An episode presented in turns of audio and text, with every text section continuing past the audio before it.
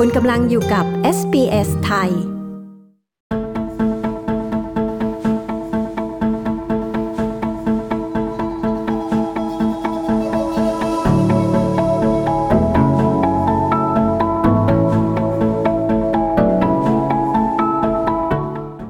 ประชากรออสเตรเลียเกือบ 1,000 ราย ต้องเสียชีวิตจากการติดเชื้อไวรัสไข้หวัดใหญ่ ในช่วงฤดูไข้หวัดใหญ่ระบาดในปี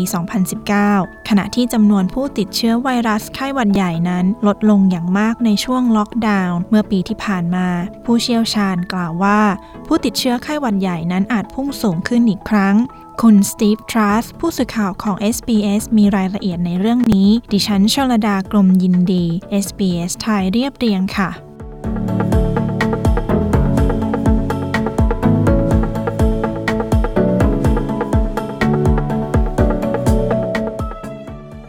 จำนวนผู้ติดเชื้อไข้หวัดใหญ่ลดลงไปอย่างมากในช่วง 2 ปีแรกของการระบาดของไวรัสโควิด -19 ในออสเตรเลีย แต่ในขณะที่พรมแดนระหว่างประเทศ เปิดต้อนรับนักท่องเที่ยวต่างชาติอีกครั้ง บรรดาแพทย์ก็เตรียมพร้อมรับมือการกลับมาของไข้หวัดใหญ่ ศาสตราจารย์เอียนบา ผู้เชี่ยวชาญด้านไข้หวัดใหญ่จากห้องปฏิบัติการ การจัดการโรคติดเชื้อแห่งรัฐวิกตอเรีย กล่าวว่า I think uh, 2022 we will see the return of influenza. It's almost been absent in 2021. So the only question is how severe the season will be. ผมคิดว่าในปีนี้เราจะเห็นการระบาดของไข้หวัดใหญ่อีกครั้ง ซึ่งมันเกือบจะหายไปในปีที่แล้วคำถามคือ ปีนี้จะระบาดรุนแรงแค่ไหน และนั่นเป็นเรื่องยากที่จะบอก แต่ผมไม่คิดว่าเราจะเจอกับการระบาดใหญ่เหมือนปี 2017 และปี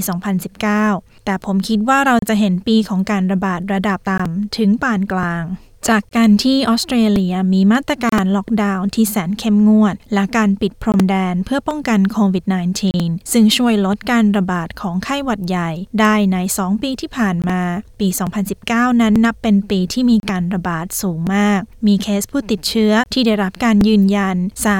313,000 ราย และมีรายงานผู้เสียชีวิต 953 ราย ในปี 2020 มีรายงานผู้ติดเชื้อ 21,000 ราย และมีผู้เสียชีวิต 37 ราย เมื่อเทียบกับปี 2021 ที่มีการล็อกดาวน์ มีผู้ติดเชื้อเพียง 598 ราย และไม่มีรายงานผู้เสียชีวิต ห้องปฏิบัติการจัดการโรคติดเชื้อแห่งรัฐวิกตอเรีย ได้ทำการศึกษาวิเคราะห์ไข้หวัดใหญ่สายพันธุ์ในออสเตรเลีย นิวซีแลนด์ และประเทศอื่น ๆ ศาสตราจารย์บากล่าวว่าข้อมูลนี้ถูกส่งไปยังองค์การอนามัยโลก เพื่อการค้นคว้าวัคซีนต่อต้านสายพันธุ์ ที่มีแนวโน้มว่าจะเกิดขึ้นในช่วงฤดูหนาวมากที่สุด And that involves isolating viruses, growing viruses in eggs or in cells, and then purifying the virus and inactivating the virus. We make decisions around ขั้นตอนได้แก่การแยกไวรัส เพราะไวรัสในไข่หรือในเซลล์ การฟอก และการทำลายไวรัส เราได้ผลสรุปประมาณ 6-9 เดือน ก่อนที่ไวรัสจะแพร่กระจายออกไปจริง ๆ และส่งข้อมูลให้แก่ผู้ผลิต ซึ่งจะขยายการผลิตและผลิตวัคซีนต่อไป ภูมิคุ้มกันจากไข้หวัดใหญ่ของผู้คนจะอ่อนแอลง หลังจากที่ไม่ได้รับเชื้อมากว่า 2 ปี แพทย์หญิงคุดไซคันฮูตู ผู้เชี่ยวชาญด้านโรคติดต่อในเมลเบิร์น กล่าวว่า ผู้ป่วยไข้หวัดใหญ่จะเพิ่มขึ้น เมื่อมีนักท่องเที่ยวจากต่างชาติกลับเข้ามา It was always a bit of a worry for all of us who work in infectious diseases when we had no cases coming into the hospital for the past two years. Then มันเป็นเรื่องที่น่ากังวลสำหรับพวกเราที่ทำงานกับโรคติดเชื้อ 2 ปีที่ผ่านมา เราไม่มีเคสผู้ติดเชื้อในโรงพยาบาล ทั้งหมดนี้หมายความว่าเราอาจเจอกับฤดูไข้หวัดใหญ่ที่จะระบาดหนัก และไม่มีใครรู้ว่าจะเกิดขึ้นเมื่อไหร่แพ ทย์หญิงคันฮูตูกล่าวว่า วิธีที่ดีที่สุดในการปกป้องตัวคุณ จากไข้หวัดใหญ่ยังคงเป็นการฉีดวัคซีน คลินิกแพทย์ทั่วไป และร้านขายยา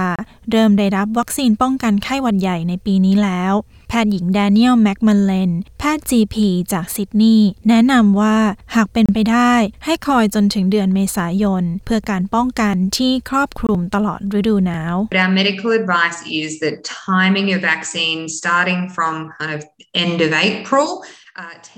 คำแนะนำของเราคือเวลาในการฉีดวัคซีนนั้นเริ่มตั้งแต่ปลายเดือนเมษายน ซึ่งมีแนวโน้มที่จะให้การป้องกันที่ครอบคลุมช่วงการระบาดของไข้หวัดใหญ่ที่เราคาดการไว้ วันนี้ยังไม่ใช่เวลาที่คุณจะรีบออกไปฉีดวัคซีน เราแนะนำให้ไปฉีดวัคซีนประมาณกลางถึงปลายเดือนเมษายน วัคซีนป้องกันไข้หวัดใหญ่นั้นฉีดได้ฟรีสำหรับเด็กที่มีอายุระหว่าง 6 เดือนถึง 5 ปี ผู้หญิงที่มีครรภ์และผู้ที่มีอายุเกิน 65 ปี รัฐบาลแนะนำว่าการฉีดวัคซีนไข้หวัดใหญ่กับวัคซีนกระตุ้นไวรัสโควิดคู่กัน เป็นสิ่งที่ปลอดภัย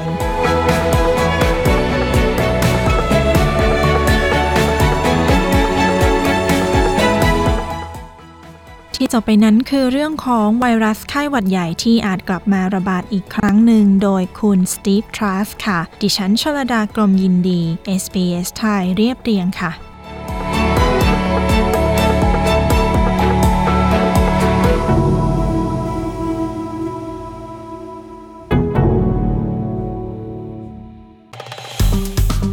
กดไลค์ แชร์ และแสดงความเห็นไป follow SBS ไทยทาง Facebook